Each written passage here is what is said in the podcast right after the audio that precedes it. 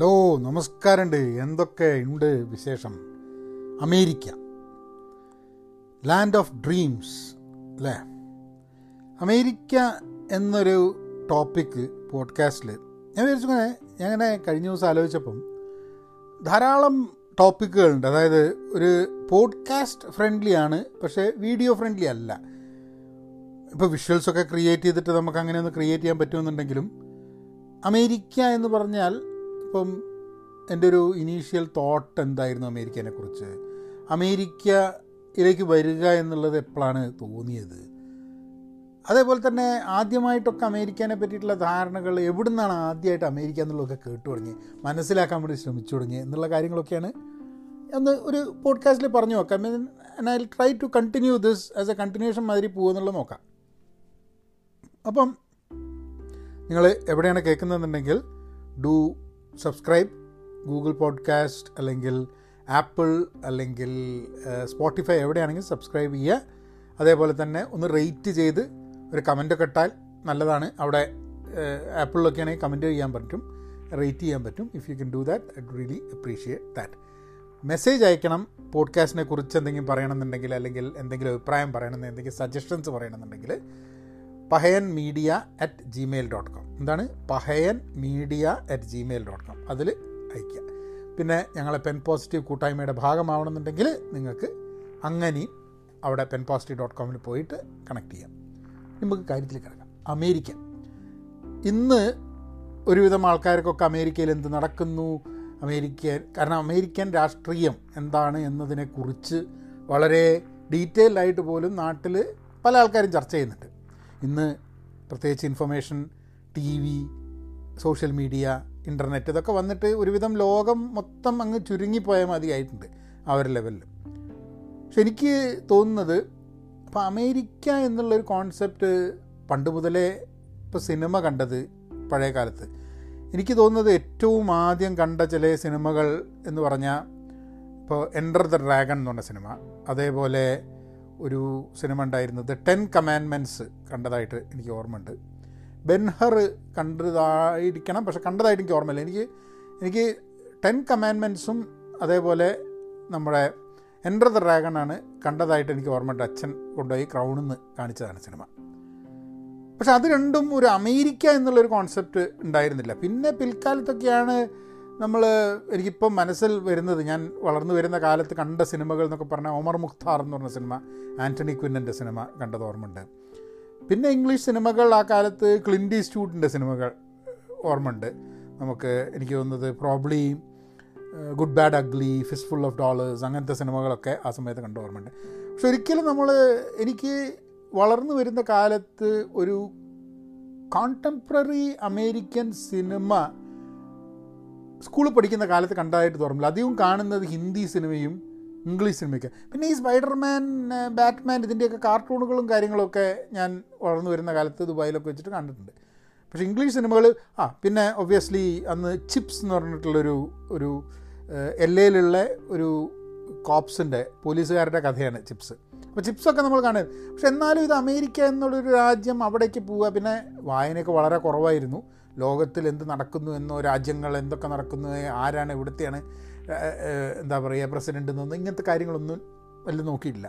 കാർട്ടറിനെ പറ്റി അറിയായിരുന്നു. കാരണം എനിക്ക് ഓർമ്മയുണ്ട്. കാരണം അമേരിക്കൻ ഇറാനായിട്ടുള്ള പ്രശ്നങ്ങൾ ഉണ്ടാവുന്ന സമയത്തും അത് കഴിഞ്ഞിട്ട് എനിക്ക് തോന്നുന്നു പിന്നെ പ്രശ്നങ്ങൾ ഉണ്ടാവുന്ന സമയത്ത് റേഗന്റെ സമയത്ത് ഇതിനെ പറ്റിയിട്ടൊക്കെ ഓരോ ചർച്ചകൾ നടക്കുമ്പോൾ നമുക്കിങ്ങനെ അറിയാം എന്നുള്ളതല്ലാണ്ട് എന്റെ ഒരു കീൻ ഇൻട്രസ്റ്റോട് കൂടിയിട്ട് ആ കാലത്തൊന്നും അമേരിക്കനെ പറ്റി നോക്കിയിട്ടില്ല.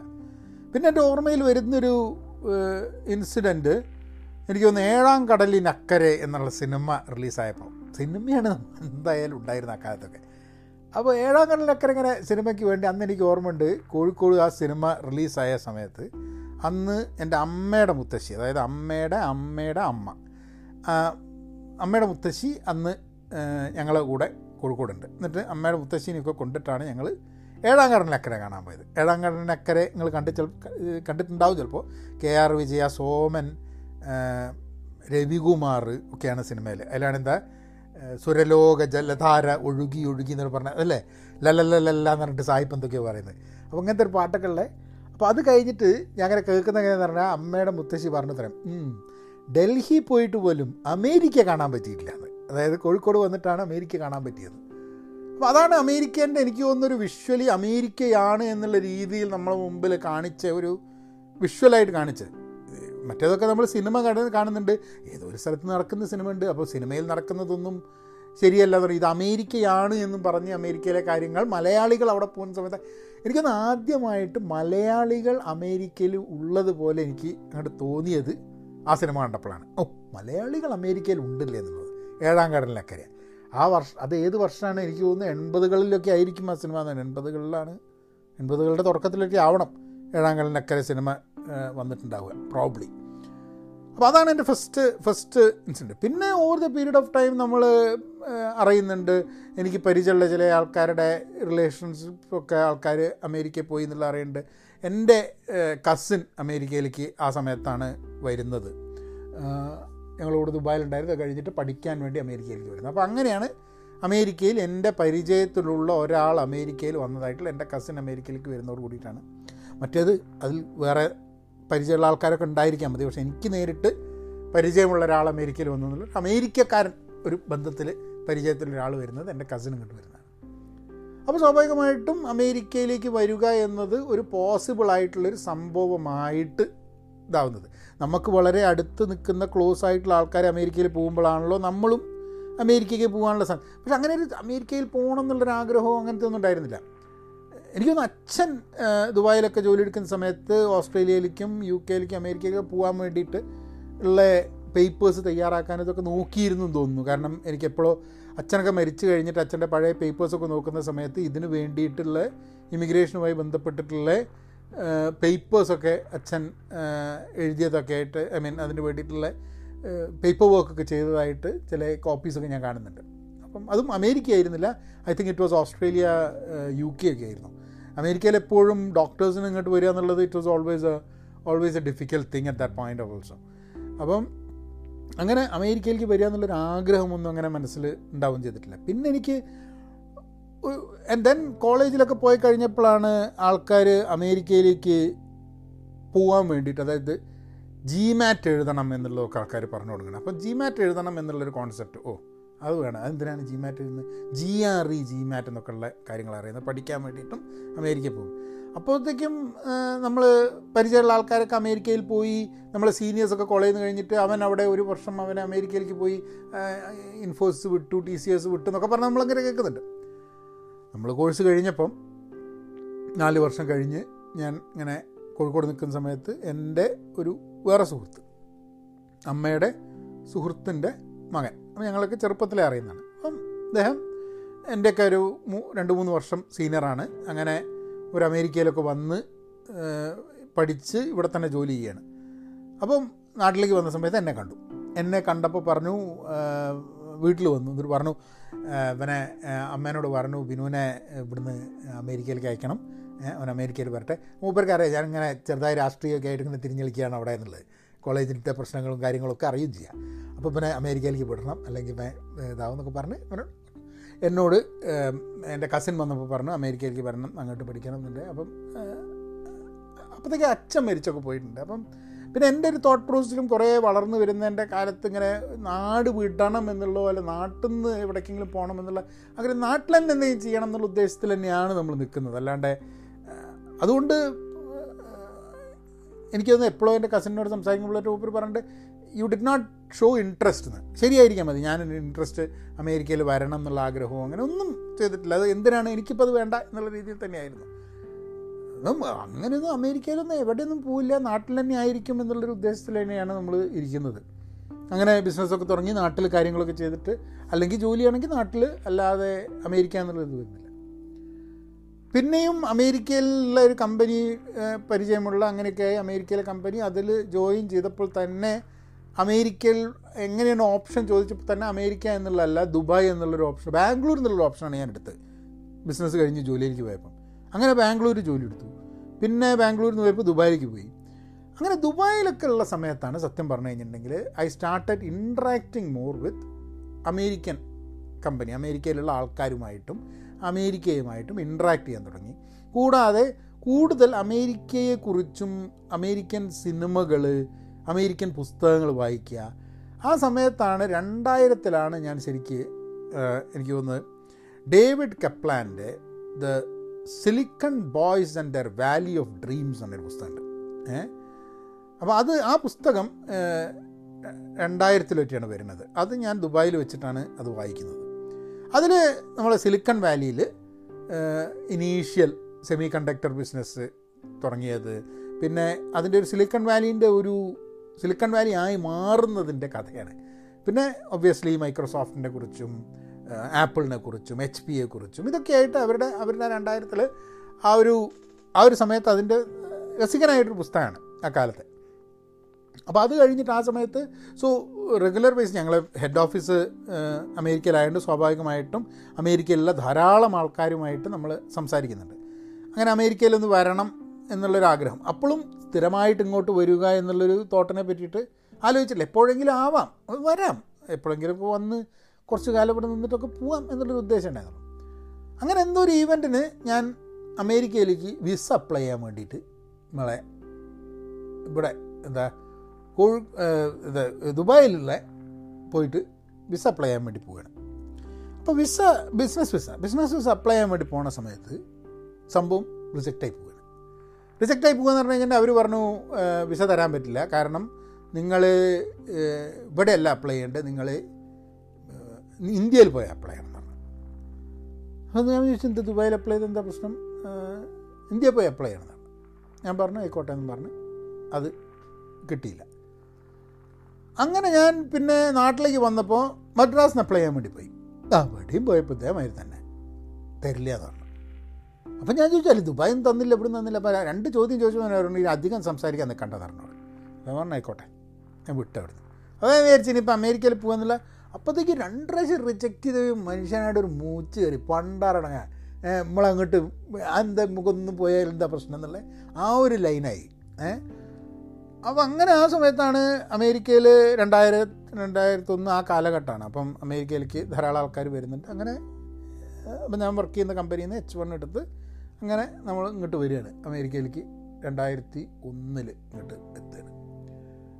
അപ്പോൾ ആ ഒരു ആ ഒരു സമയത്ത് രസം എന്താന്ന് പറഞ്ഞു കഴിഞ്ഞിട്ടുണ്ടെങ്കിൽ അമേരിക്കയിൽ ഇങ്ങോട്ട് വരാൻ തീരുമാനിക്കുന്ന സമയത്ത് തന്നെ ഇങ്ങോട്ട് എത്തുന്നതിന് മുമ്പ് ഞാൻ കുറച്ച് കാലം യു കെയിൽ പോയി ജോലി എടുക്കുന്നൊക്കെ രണ്ടായിരത്തിൽ രണ്ടായിരത്തിലാന്ന് തോന്നുന്നു. യു കെയിൽ പോയി ശരി യു കെ അപ്പോൾ അന്ന് എനിക്ക് ഓർമ്മയുണ്ട് എന്റെ കൂടെയൊക്കെ ജോലി എടുത്തിരുന്ന അമേരിക്കയിൽ നിന്ന് വന്ന ഒന്ന് രണ്ട് ആൾക്കാരൊക്കെ അപ്പോൾ അവരോട് നമ്മളിങ്ങനെ അമേരിക്കനെ പറ്റി ചോദിക്കും അത് അതിന്റെ ഇതില്ലേ ഭയങ്കര ഇത് വായിച്ച് പഠിച്ചിട്ടും അപ്പോഴത്തേക്ക് ഇന്റർനെറ്റ് വന്നിട്ടുണ്ട് നമ്മൾ ടി വി കണ്ടിട്ട് ഒക്കെ അമേരിക്കൻ കാര്യങ്ങളൊക്കെ മനസ്സിലാക്കി അപ്പോൾ ഒരാളിനോട് ചോദിച്ചു നിനക്ക് ഈ അമേരിക്കനെ പറ്റി ഇത്രയൊക്കെ എങ്ങനെ അറിയണത്? അപ്പോൾ അന്ന് ഞാൻ വിചാരിച്ചു അതിപ്പോൾ എന്താ അത് നമുക്കൊരു പോകാനുള്ളൊരു സ്ഥലത്തെ പറ്റി നമ്മൾ ഇങ്ങനെ ചോദിച്ച് മനസ്സിലാക്കണം എന്നുള്ളത്. അപ്പം പിന്നെയാണ് ഞാൻ മനസ്സിലാക്കിയത് നമുക്ക് എവിടേക്കെങ്കിലും പോകണമെന്നോ നമുക്ക് എന്തെങ്കിലും ഒരു സ്ഥലത്തെക്കുറിച്ച് അറിയണമെന്നുണ്ടെങ്കിൽ നമ്മൾ വളരെ ആക്റ്റീവായിട്ട് അതിനെപ്പറ്റി പഠിക്കാൻ ശ്രമിക്കും. വർഷങ്ങൾക്ക് ശേഷം ഞാൻ ഒരാളെ ഇവിടെ വെച്ചിട്ട് പരിചയപ്പെട്ടു. എന്റെ ഒരു സുഹൃത്തിന്റെ സുഹൃത്തായിട്ട് ഒരാളെ ഇവിടെ ന്യൂയോർക്കിൽ വെച്ചിട്ട് പരിചയപ്പെട്ടു. ഞാൻ ഡി സിയിൽ വെച്ച് പരിചയപ്പെട്ടു. ന്യൂയോർക്കിൽ വെച്ചിട്ട് മൂപ്പരായിട്ട് ഞാൻ കുറേ സംസാരിച്ചു. മൂപ്പര് മൂപ്പര് കഥ പറഞ്ഞു. മൂപ്പര് ബാംഗ്ലൂരാണ്. മൂപ്പര് ഈ ഇവിടേക്ക് വന്നത് നമ്മളെ അമേരിക്കയിലേക്ക് വന്നത് സൈക്ക് അതായത് അമേരിക്ക വരാൻ വകുപ്പൊന്നുമില്ല. ഇത് കുറച്ച് വർഷങ്ങൾക്ക് മുമ്പ് എനിക്കൊന്ന് എൺപതുകളിലൊക്കെയാണ് എൺപതുകളിലായിരിക്കണം തൊണ്ണൂറുകളുടെ തുടക്കത്തിലെ എൺപതുകളുടെ അവസാനത്തിലാണ് അമേരിക്കയിലേക്ക് വരാൻ യാതൊരു വകുപ്പില്ല അവസാനം ഇവരെന്ത് ചെയ്യുന്ന പറഞ്ഞു കഴിഞ്ഞാൽ അമേരിക്കയിലേക്ക് സൈക്കിളിൽ വരാൻ തീരുമാനിക്കും അങ്ങനെ സൈക്കിളിൽ വരാൻ തീരുമാനിച്ച് ഇവരെന്ത് ചെയ്യുന്നു പറഞ്ഞാൽ അപ്പോൾ ഇവരുടെ ഉദ്ദേശം ഇതായിരുന്നു സൈക്കിളിൽ അമേരിക്ക വരെ സൈക്കിൾ ഓടിക്കാം എന്നും പറഞ്ഞ് വന്നിട്ട് അങ്ങനെ അതിന്റെ ആവശ്യത്തിന് അമേരിക്കന്റെ വിസ എടുക്കാമെന്നുള്ളതാണ് അങ്ങനെ മൂപ്പര് പോയിട്ട് ആദ്യം തന്നെ എന്ത് ചെയ്യുന്ന പറഞ്ഞാൽ ഇവർ അമേരിക്കയിൽ സൈക്കിളൊക്കെ ഇതൊക്കെ തീരുമാനമായി എന്ന് പറഞ്ഞപ്പോൾ ഒരു നേരെ അമേരിക്കൻ എംബസി പോയിട്ട് പറഞ്ഞ് നമുക്ക് അമേരിക്കയിലേക്ക് ഉള്ള വിസ വേണം. കാരണം ഞങ്ങൾ സൈക്കിളിൽ അമേരിക്ക പോകാം ഒരു പറഞ്ഞു നേരെ ഒറ്റയടിക്ക് അമേരിക്കയിലേക്ക് സൈക്കിൾ ഓടിക്കില്ലല്ലോ. അപ്പോൾ ഒരു കാര്യം ചെയ്യും റൂട്ട് മനസ്സിലാക്കിയിട്ട് ഓരോ റൂട്ടിലും നിങ്ങൾ എത്തിപ്പെടേണ്ട സ്ഥലത്തെയൊക്കെ വിസ ശരിയാക്കിയിട്ട് പിന്നെ അവസാനമാണല്ലോ നിങ്ങൾ അമേരിക്കയിലെത്തുന്നത്. അപ്പോൾ അവസാനം വന്നു കഴിഞ്ഞാൽ അമേരിക്കേണ്ടതുണ്ട് എന്നിട്ട് ഇവർ ഓരോ സ്ഥലത്തെയും വിസ മേടിച്ച് റൂട്ട് ക്രിയേറ്റ് ചെയ്ത് അങ്ങനെ എടുത്തിട്ട് അമേരിക്കയിലേക്ക് അമേരിക്കൻ വിസ കിട്ടി. എന്നിട്ട് ഇയാൾ പറഞ്ഞ സൈക്കിളൊന്നും എടുത്തില്ല നമ്മൾ ഫ്ലൈറ്റ് എടുത്തിട്ട് തന്നെ അമേരിക്കയിലേക്ക് വന്നതെന്നാണ് പറഞ്ഞത്. എനിക്ക് അതിന്റെ ഡീറ്റെയിൽസ് എനിക്ക് അറിയണം മൂപ്പർ അന്ന് പറഞ്ഞാണ് പക്ഷേ ഞാൻ സൈക്കിളിൽ അമേരിക്കയിലേക്ക് വന്ന ഒരു കക്ഷിയെ ഞാൻ പിന്നെ ഒരു ഒരു ആറ് വർഷം മുമ്പ് പരിചയപ്പെട്ടു. ഒരു വളരെ ഫേമസ് ഫോട്ടോഗ്രാഫറാണ് നമ്മുടെ സുഹൃത്താണ് ജയ് മണ്ടാൽ എന്ന് പറഞ്ഞിട്ട്.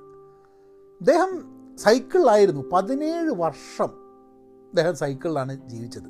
ഇപ്പോൾ ന്യൂയോർക്കിലാണ്.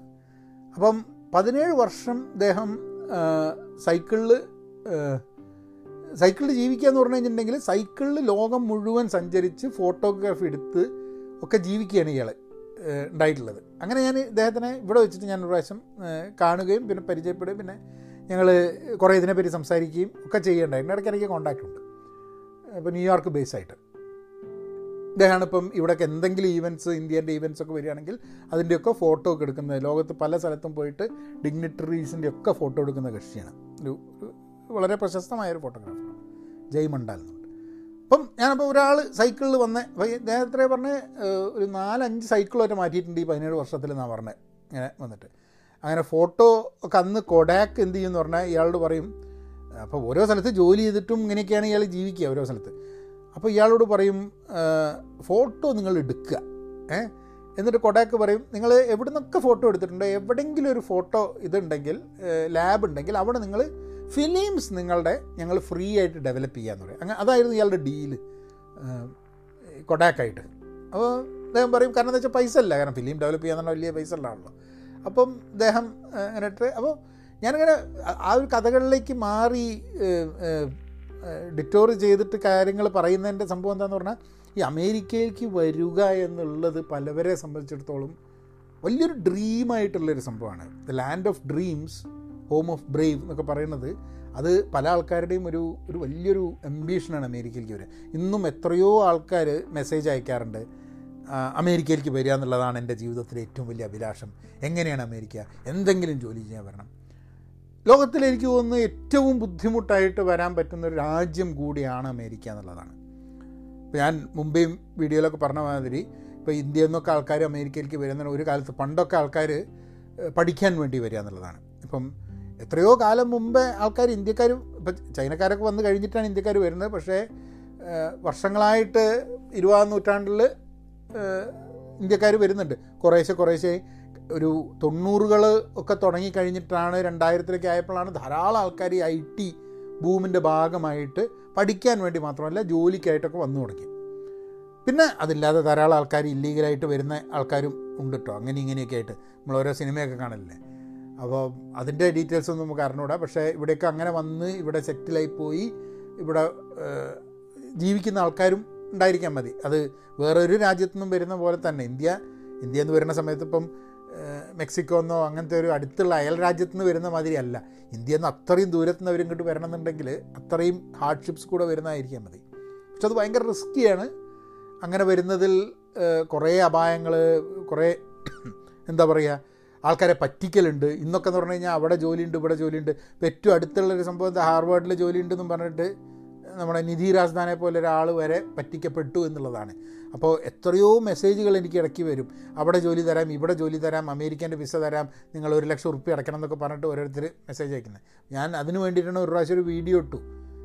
അമേരിക്കയിൽ വരുന്നതിന്റെ ബുദ്ധിമുട്ടുകളും അങ്ങനെ വരുന്നത് ശരിയല്ല എന്നുള്ളത്. അതിന്റെ താഴെ ചില ആൾക്കാർ എന്നെ തെറി വിളിച്ചു. കാരണം എന്താണെന്ന് പറഞ്ഞു കഴിഞ്ഞിട്ടുണ്ടെങ്കിൽ അവരുടെ സ്വപ്നത്തിനെയാണ് ഞാൻ ഇതാക്കിയതുള്ളത്. സത്യാവസ്ഥ സത്യാവസ്ഥയായിട്ട് പറഞ്ഞതാണ്.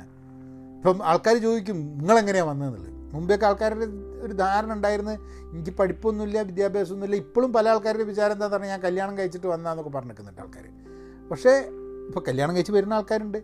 കാരണം അവർ നിങ്ങൾ കല്യാണം കഴിക്കാൻ നിങ്ങളുടെ ഹസ്ബൻഡോ വൈഫോ ഇവിടെയാണ് എന്നുണ്ടെങ്കിൽ നിങ്ങൾ സ്വാഭാവികമായിട്ടും കിടത്തും അങ്ങനെ വരാം. അതിലും കുറേ സംഭവങ്ങളുണ്ട്. നിങ്ങളുടെ ഇപ്പോൾ ഗ്രീൻ കാർഡ് ഹോൾഡറാണ് നിങ്ങളുടെ സ്പൗസ് എന്നുണ്ടെങ്കിൽ നിങ്ങൾക്ക് ഇങ്ങോട്ട് വരാനുള്ള ബുദ്ധിമുട്ട് കൂടുതലാണ്. നിങ്ങൾ നേരെ വിപരീതം ഒരു സിറ്റിസൺ ആണെങ്കിൽ നിങ്ങൾ കല്യാണം കഴിച്ച് കഴിഞ്ഞിട്ടുണ്ടെങ്കിൽ കല്യാണം കഴിച്ച ആളെ ഇങ്ങോട്ട് കൊണ്ടുവരാൻ പറ്റും. കൂടാതെ നിങ്ങളിപ്പോൾ ഒരു വർക്ക് വിസയിലാണെങ്കിൽ നിങ്ങളുടെ ഭാര്യനെ അല്ലെങ്കിൽ ഭർത്താവിനെ സുഖമായിട്ട് ഈസി ആയിട്ട് കൊണ്ടുവരാൻ പറ്റും. അപ്പോൾ അങ്ങനെയൊക്കെ കുറേ റൂൾസിന്റെ നൂലാമാലകളും കാര്യങ്ങളൊക്കെ ഉണ്ട് താനും ഇതിന്റെ ഉള്ളിൽ പിന്നെ അങ്ങനെ റിസ്ട്രിക്റ്റ് ചെയ്തിട്ടാണ് ഇവിടെ ജനറലി ആൾക്കാർ വരുന്നൊരു സംഭവം. അതുകൊണ്ടാണ് പ്രോബ്ലി ആൾക്കാർക്ക് നമ്മൾ റെസ്ട്രിക്ഷൻസ് ഉണ്ടാവുന്ന സമയത്താണല്ലോ നമുക്ക് അങ്ങോട്ട് വരാനാണല്ലോ കൂടുതൽ ആൾക്കാർക്ക് ഒരു താല്പര്യം ഉണ്ടാവുക.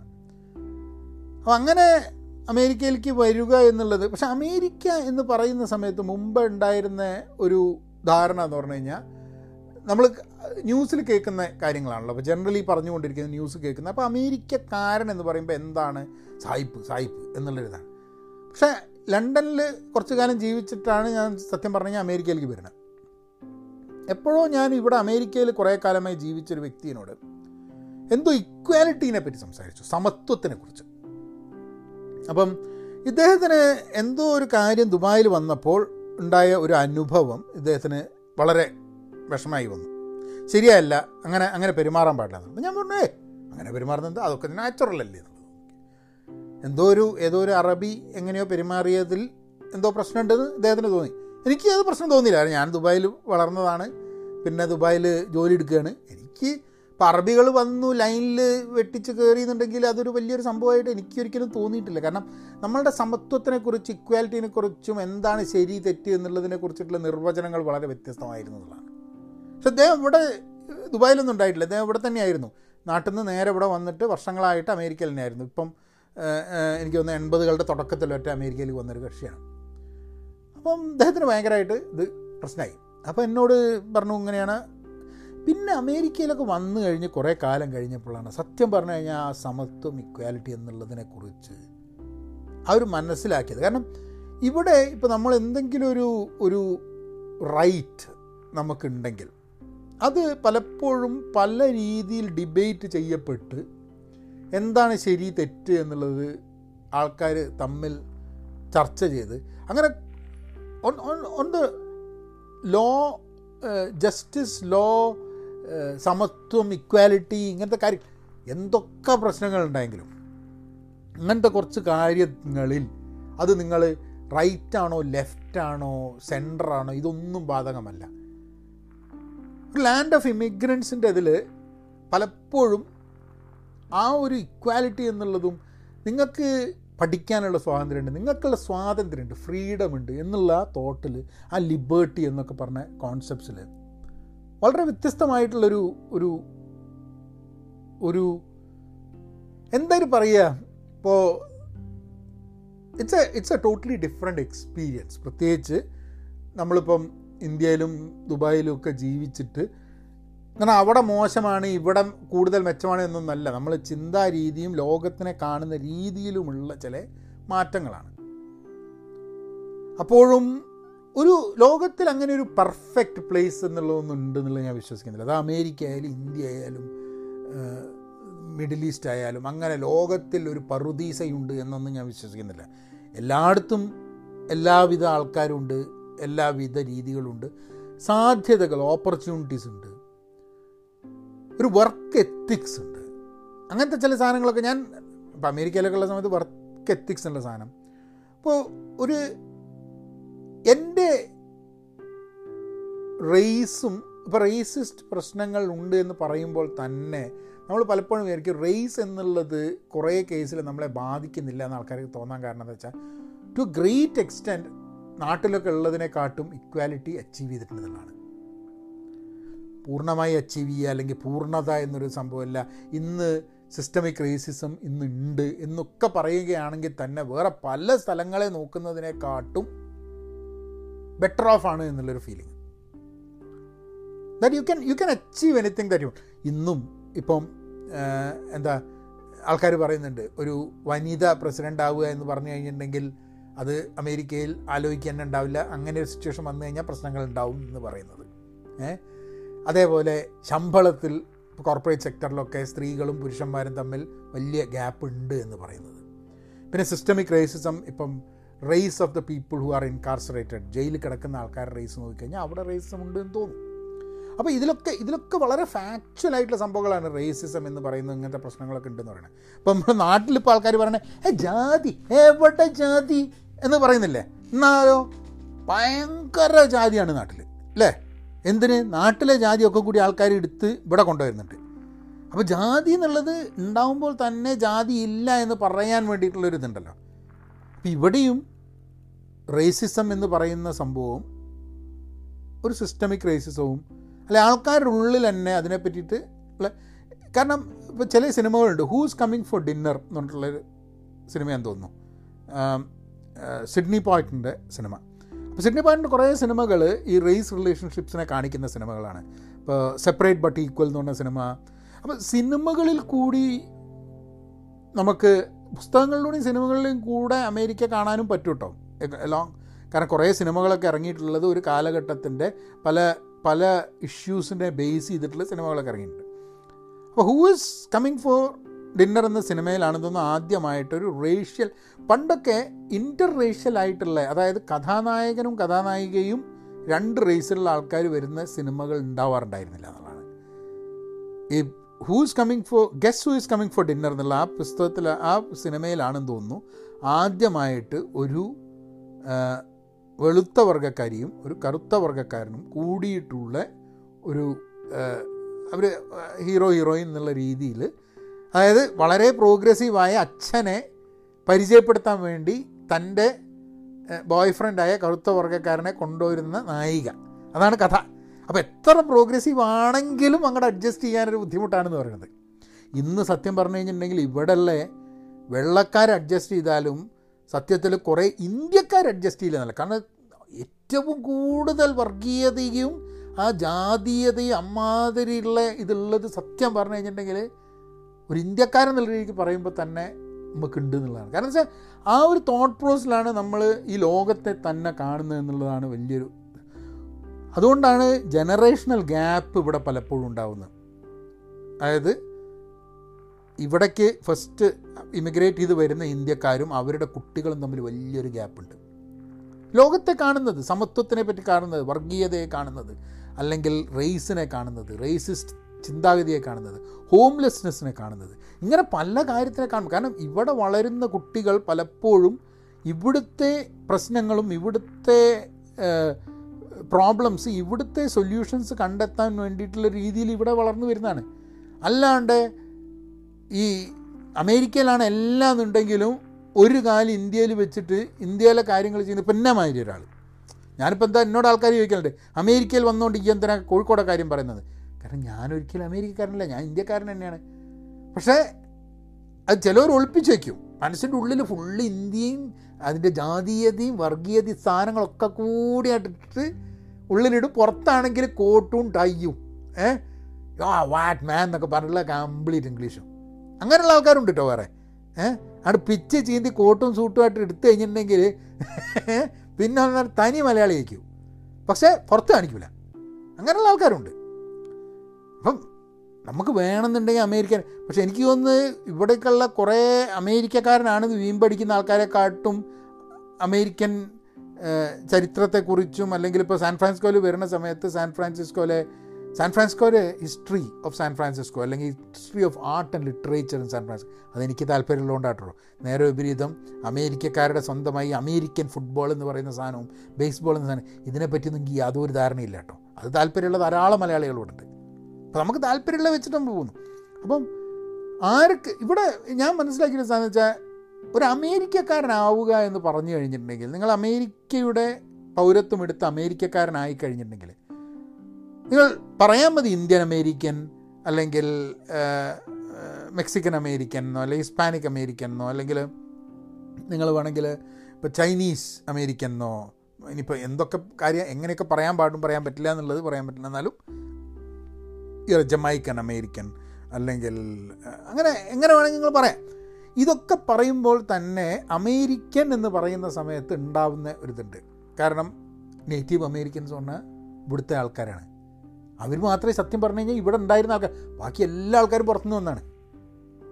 അപ്പോൾ നേറ്റീവ് അമേരിക്കൻസ് ഇവിടെ ഉണ്ടാകുമ്പോൾ അമേരിക്കൻ എന്നുള്ള പേര് തന്നെ അവർക്ക് കൊടുത്താ. അല്ലേ?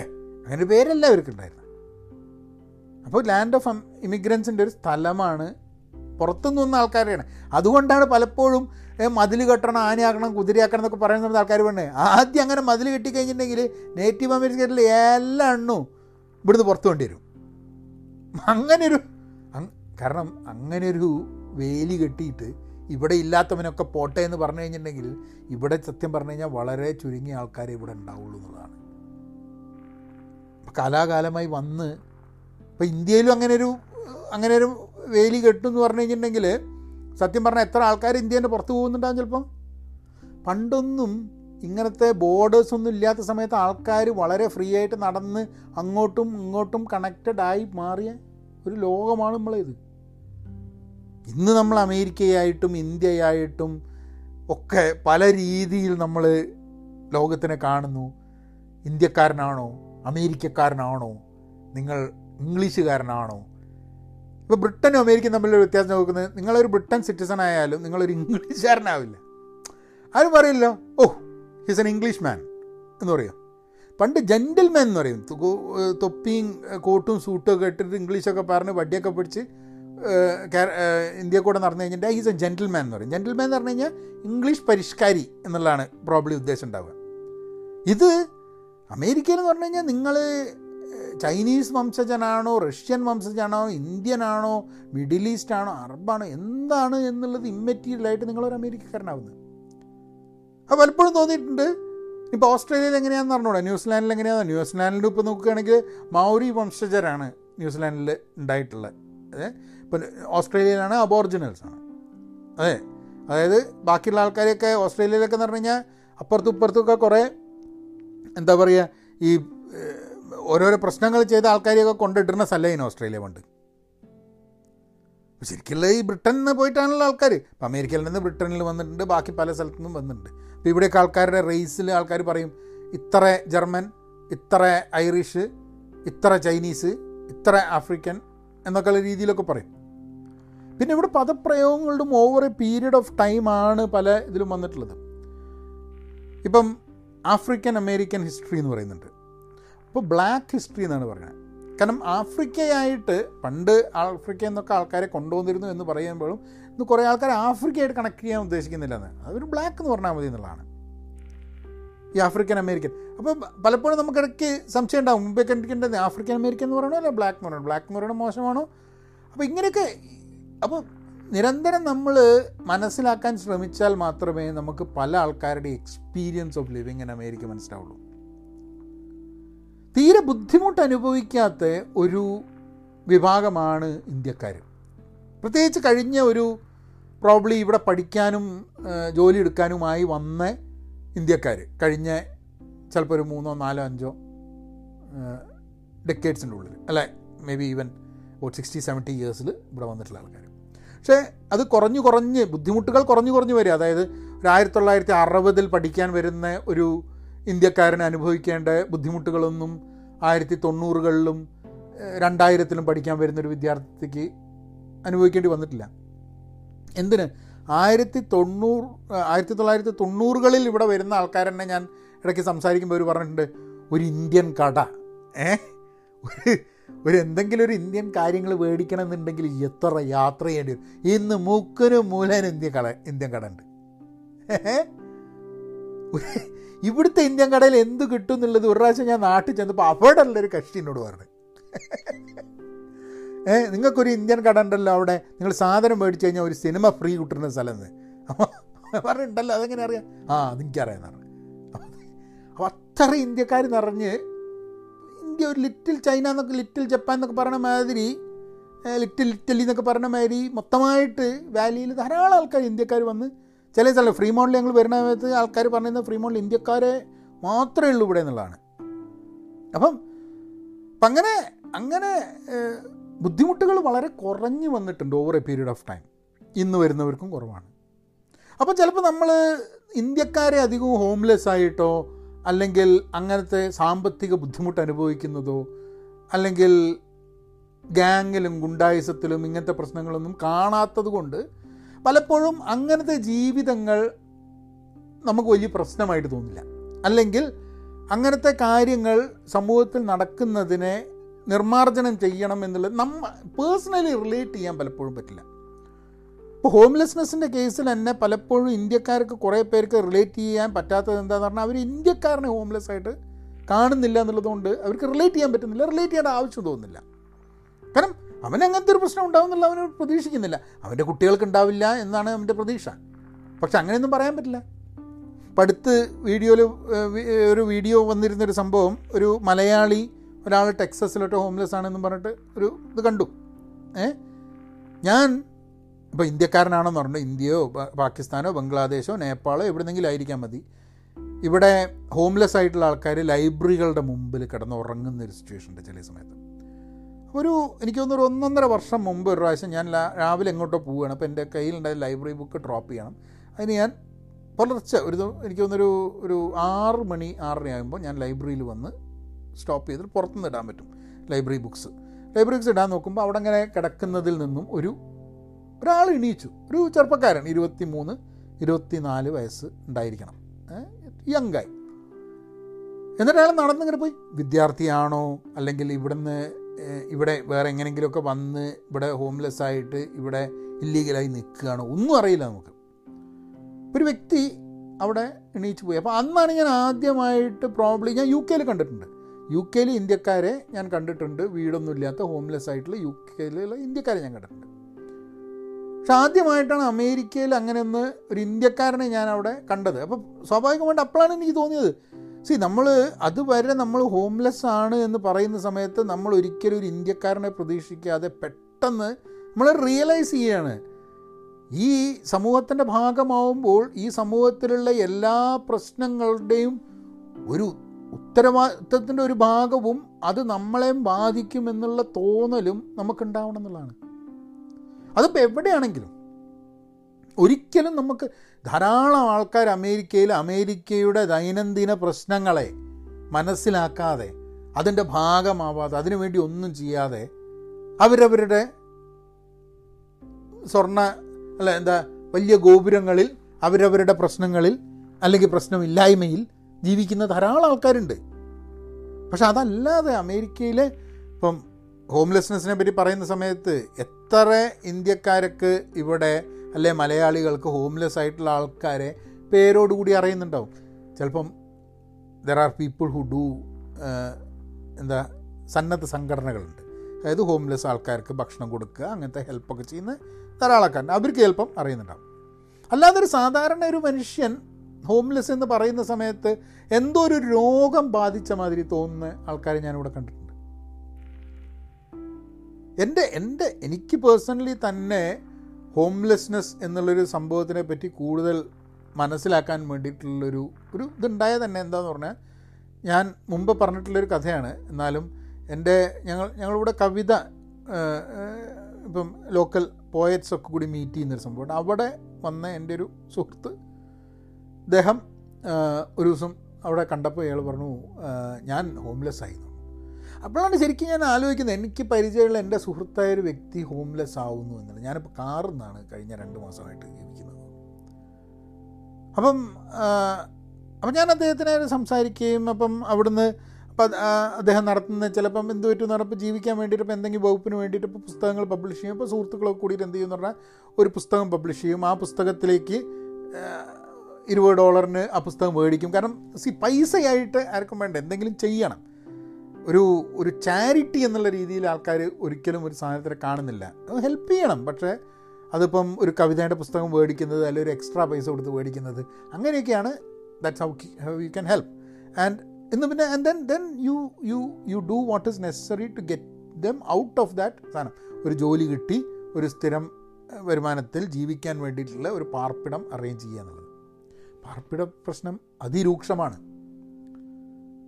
രണ്ടും മൂന്നും വീട് ഉള്ള ഇന്ത്യക്കാർക്കും അതിന്റെ അതിന്റെ വില കൂടുന്നുണ്ടോ കുറഞ്ഞുന്നുണ്ടോ എന്നുള്ള ഇടയ്ക്കിടയ്ക്ക് നോക്കി സ്റ്റോക്ക് നോക്കി നടക്കുന്ന ഇന്ത്യക്കാർക്ക് ചിലപ്പോൾ അത് ചിലപ്പോൾ മനസ്സിലാവില്ല.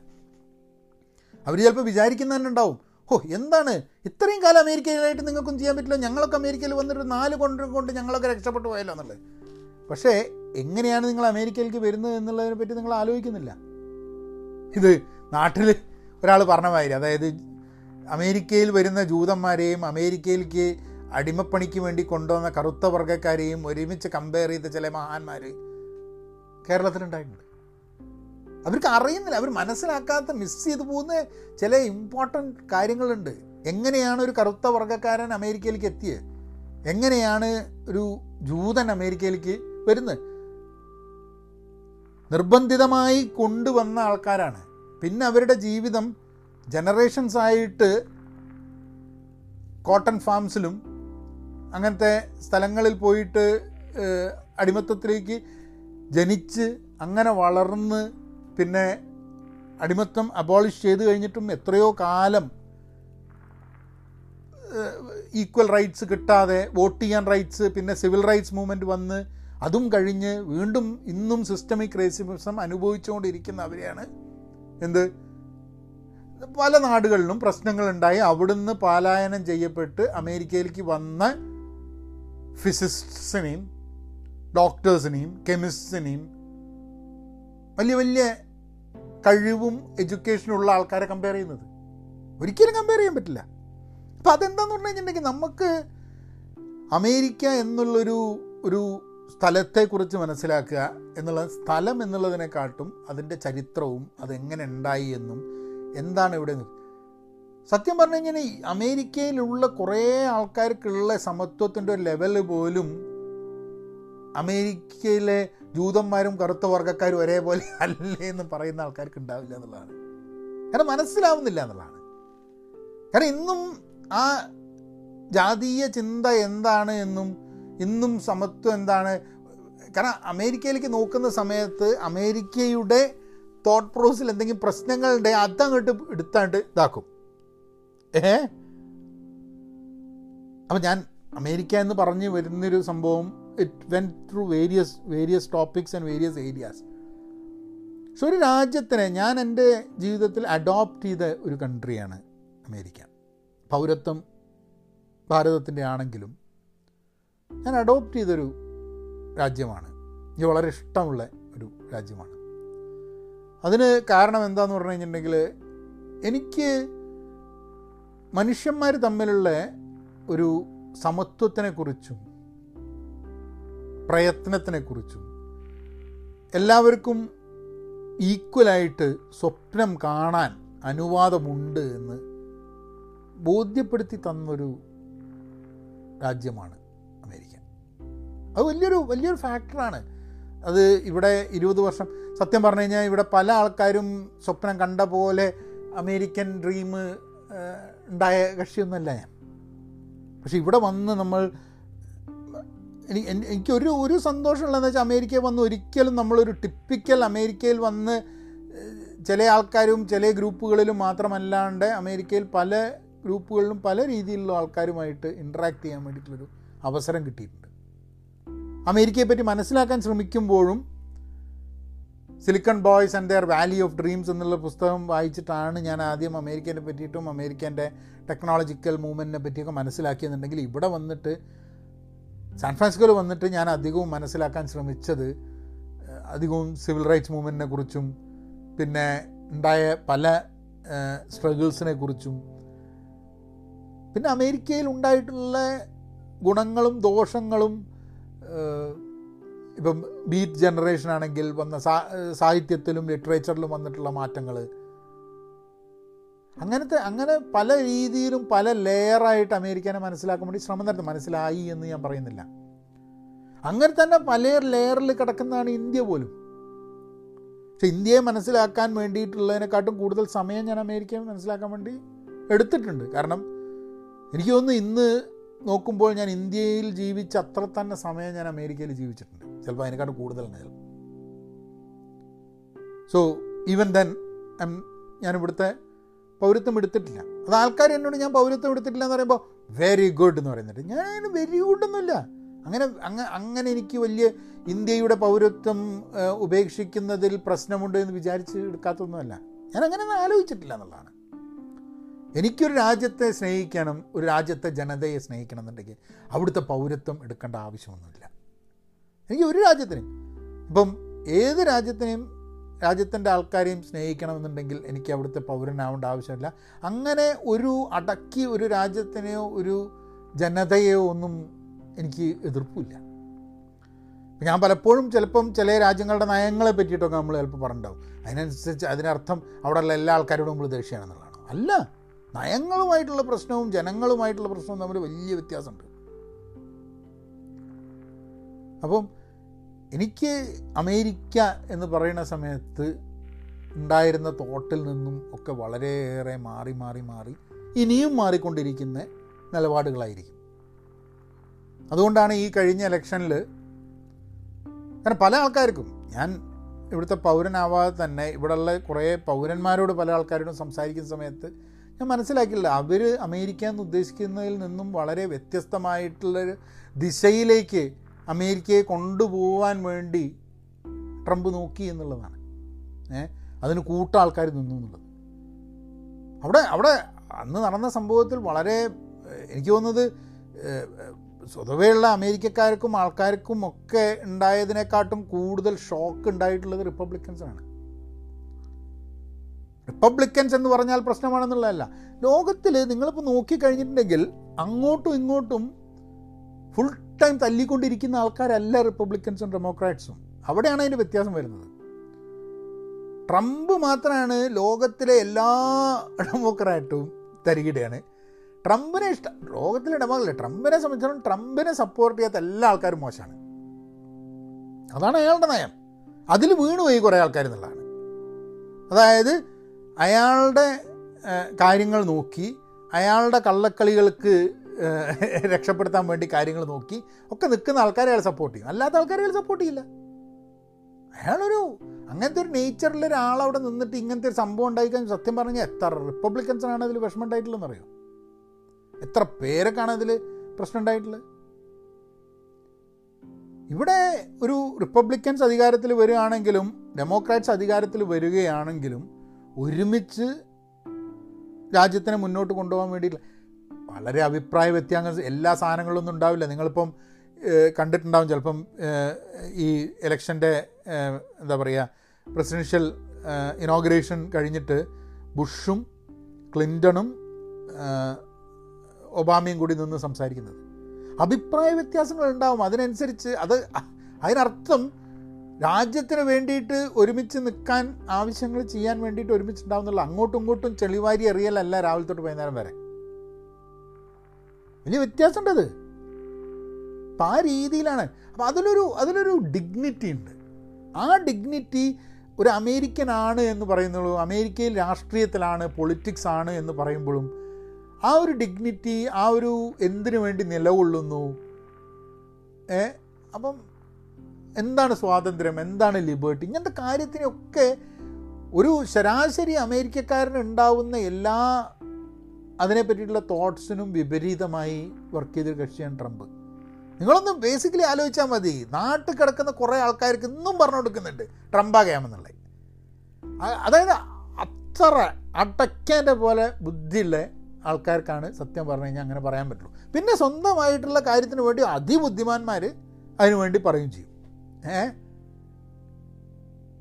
അപ്പം എന്നെ സംബന്ധിച്ചിടത്തോളം ഈ ഒരു ഇലക്ഷനിൽ ബൈഡൻ വരിക കമല ഹാരിസ് വരിക എന്നൊക്കെ പറയുന്ന സമയത്ത് ഒരു കഴിഞ്ഞൊരു നാല് വർഷത്തിൽ നമ്മൾ അമേരിക്കനെ പറ്റി ആലോചിക്കുന്ന സമയത്ത് നമുക്ക് ഭയങ്കര ഒരു ഇതായിരുന്നു എന്താണെന്നുള്ളത്. ഇന്നിപ്പോൾ ആൾക്കാർ പറയുന്ന സാധനം അമേരിക്ക അവിടെ യുദ്ധം ചെയ്തില്ല അമേരിക്ക ഇവിടെ യുദ്ധം ചെയ്തില്ല അത് ചെയ്തില്ല അത് ചെയ്തില്ല എന്നുള്ളതാണ്. അത് ആ ഒരു കാരണം കൊണ്ട് ഒരു ട്രംപിനെ പോലെ ഒരാൾ ബെസ്റ്റാന്നുള്ളത് എത്ര എത്ര എത്ര അയാൾ ഉണ്ടാക്കിയ ഡാമേജൊക്കെ പോകാൻ എത്രയോ കാലെടുക്കും എന്നുള്ളതാണ് എത്രയോ വർഷങ്ങളായിട്ട് അമേരിക്ക എന്തായിരുന്നു എന്നുള്ളതിനെ അതിന്റെ അപ്പുറത്തേക്ക്. അത് അമേരിക്കയിലുള്ള ആൾക്കാരോട് ചോദിച്ചാൽ അറിയാം.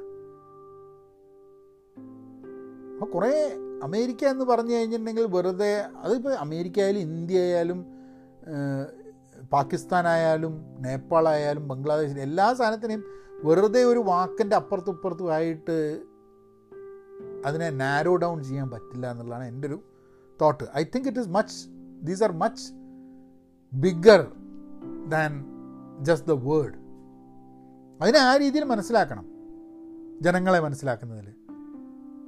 പുറത്തുനിന്ന് വരുന്ന ഒരാളെ നമ്മളേതായി സ്വീകരിക്കാൻ വേണ്ടിയിട്ടുള്ള ഇൻക്ലൂസീവ് ആയിട്ടുള്ള ഒരു അതാണ് അമേരിക്ക.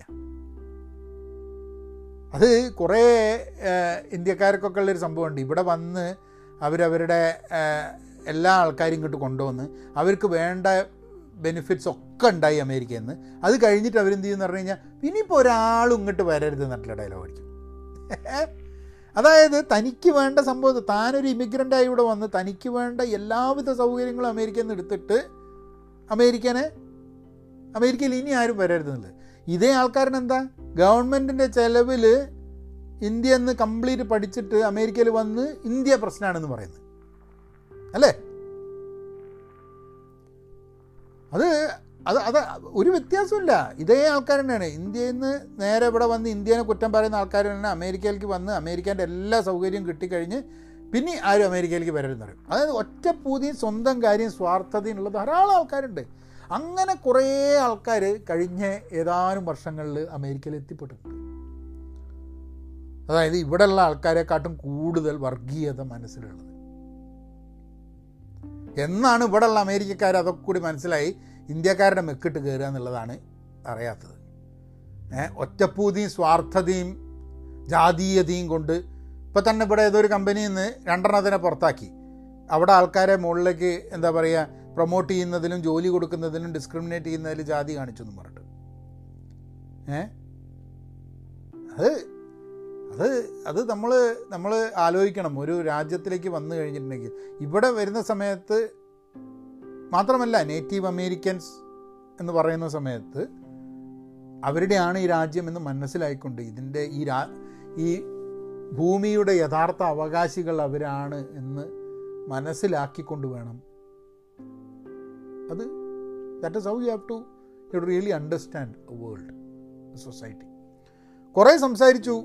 ഞാനിങ്ങനെ അമേരിക്കയെക്കുറിച്ച് വീണ്ടും സംസാരിക്കാൻ ഉണ്ടാകുന്നൊക്കെ വിചാരിച്ചു. പക്ഷെ ഇത്രയൊക്കെ തന്നെ സംസാരിക്കാൻ ഉണ്ടായിരുന്നുള്ളൂ മെസ്സേജ് അയയ്ക്കുക. പഹയൻ media at Gmail dot com എന്തെങ്കിലുമൊക്കെ കാര്യങ്ങൾ അറിയാൻ താല്പര്യമുണ്ടെങ്കിൽ എന്തെങ്കിലും ടോപ്പിക്കുകളിൽ പ്രത്യേകമായിട്ട് നിങ്ങൾക്ക് കേൾക്കാൻ താല്പര്യമുണ്ടെങ്കിൽ അറിയിക്കുക. ഇത് എന്റെ കുറേ പേഴ്സണൽ തോട്ട്സാണ്. ഒരു രാജ്യത്തിനെ നമ്മൾ സ്നേഹിക്കുന്ന ഒരു രാജ്യത്തെ ജനതയെ നമ്മൾ സ്നേഹിക്കുന്നത്. ഒരു രാജ്യം ഒരു സ്ഥലം ഒരു സമൂഹത്തിനെ നമ്മൾ നമ്മളുടേതായിട്ട് നമ്മളെ വീടായിട്ട് അംഗീകരിച്ച്. ഇപ്പം നാട്ടിലേക്ക് വന്ന് താമസിക്കണം എന്ന് പറയുമ്പോൾ ഇന്നും മലയാളിയായിട്ടാണ് ഞാൻ അമേരിക്കയിൽ ജീവിക്കുന്നത്.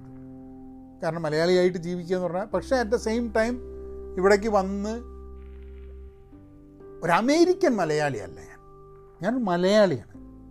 പിന്നെ അമേരിക്കയെ വളരെ അടുത്ത് മനസ്സിലാക്കാനും അമേരിക്കയുടെ പ്രശ്നങ്ങൾ മനസ്സിലാക്കാനും അമേരിക്കയുടെ പ്രശ്നങ്ങളുടെയും സുഖങ്ങളുടെയും ദുഃഖങ്ങളുടെയും ഭാഗമായ ഒരു മലയാളിയാണ്. അല്ലെങ്കിൽ അമേരിക്കൻ മലയാളി എന്നുള്ള ആ ഒരു ആ ഒരു ആ ഒരു ബ്രാൻഡ് ഐഡന്റിറ്റി എന്തോ എനിക്കങ്ങോട്ട് എനിക്ക് പേഴ്സണലി സൂഹിക്കുന്നില്ല എന്നുള്ളതാണ്. ഒരു മലയാളിയാണ് അമേരിക്കയിൽ ജീവിക്കുന്ന ഒരു മലയാളിയാണ്. അമേരിക്കയുടെ എല്ലാ പ്രശ്നങ്ങളും എല്ലാ വിഷമങ്ങളും എന്റെ വിഷമമായിട്ട് അതേപോലെ തന്നെ കേരളത്തിന്റെ പ്രശ്നങ്ങളും വിഷമങ്ങളും എന്റെ പ്രശ്നമായിട്ട് കരുതുന്ന ഒരു മലയാളിയാണ് ഞാൻ. ആ രീതിയിൽ ആ ഒരു ഐഡന്റിറ്റിയിൽ ജീവിക്കാനാണ് താല്പര്യം. ഇതാണ് അമേരിക്ക അമേരിക്ക എന്നുള്ള ഈ എപ്പിസോഡിൽ എനിക്ക് പറയാനുള്ളത്. നിങ്ങൾ മെസ്സേജ് അയയ്ക്കുക കമന്റ് ചെയ്യുക. ഇതിനൊരു ഒരു റേറ്റിംഗ് കൊടുക്കണമെന്നുണ്ടെങ്കിൽ റേറ്റിംഗ് കൊടുക്കുക നല്ല റേറ്റിംഗ് കൊടുക്കുക പറ്റുകയാണെങ്കിൽ അഞ്ച് സ്റ്റാർ കൊടുക്കുക ഇഷ്ടപ്പെട്ടിട്ടുണ്ടെങ്കിൽ. ഇനിയും വേറെ എന്തെങ്കിലും കാര്യമായിട്ട് വരാം. പെൻ പോസ്റ്റി ഡോട്ട് കോമിൽ പോവാം. Be part of our learning community എന്നാൽ പിന്നെ അങ്ങനെയാക്കാം. ഓക്കേ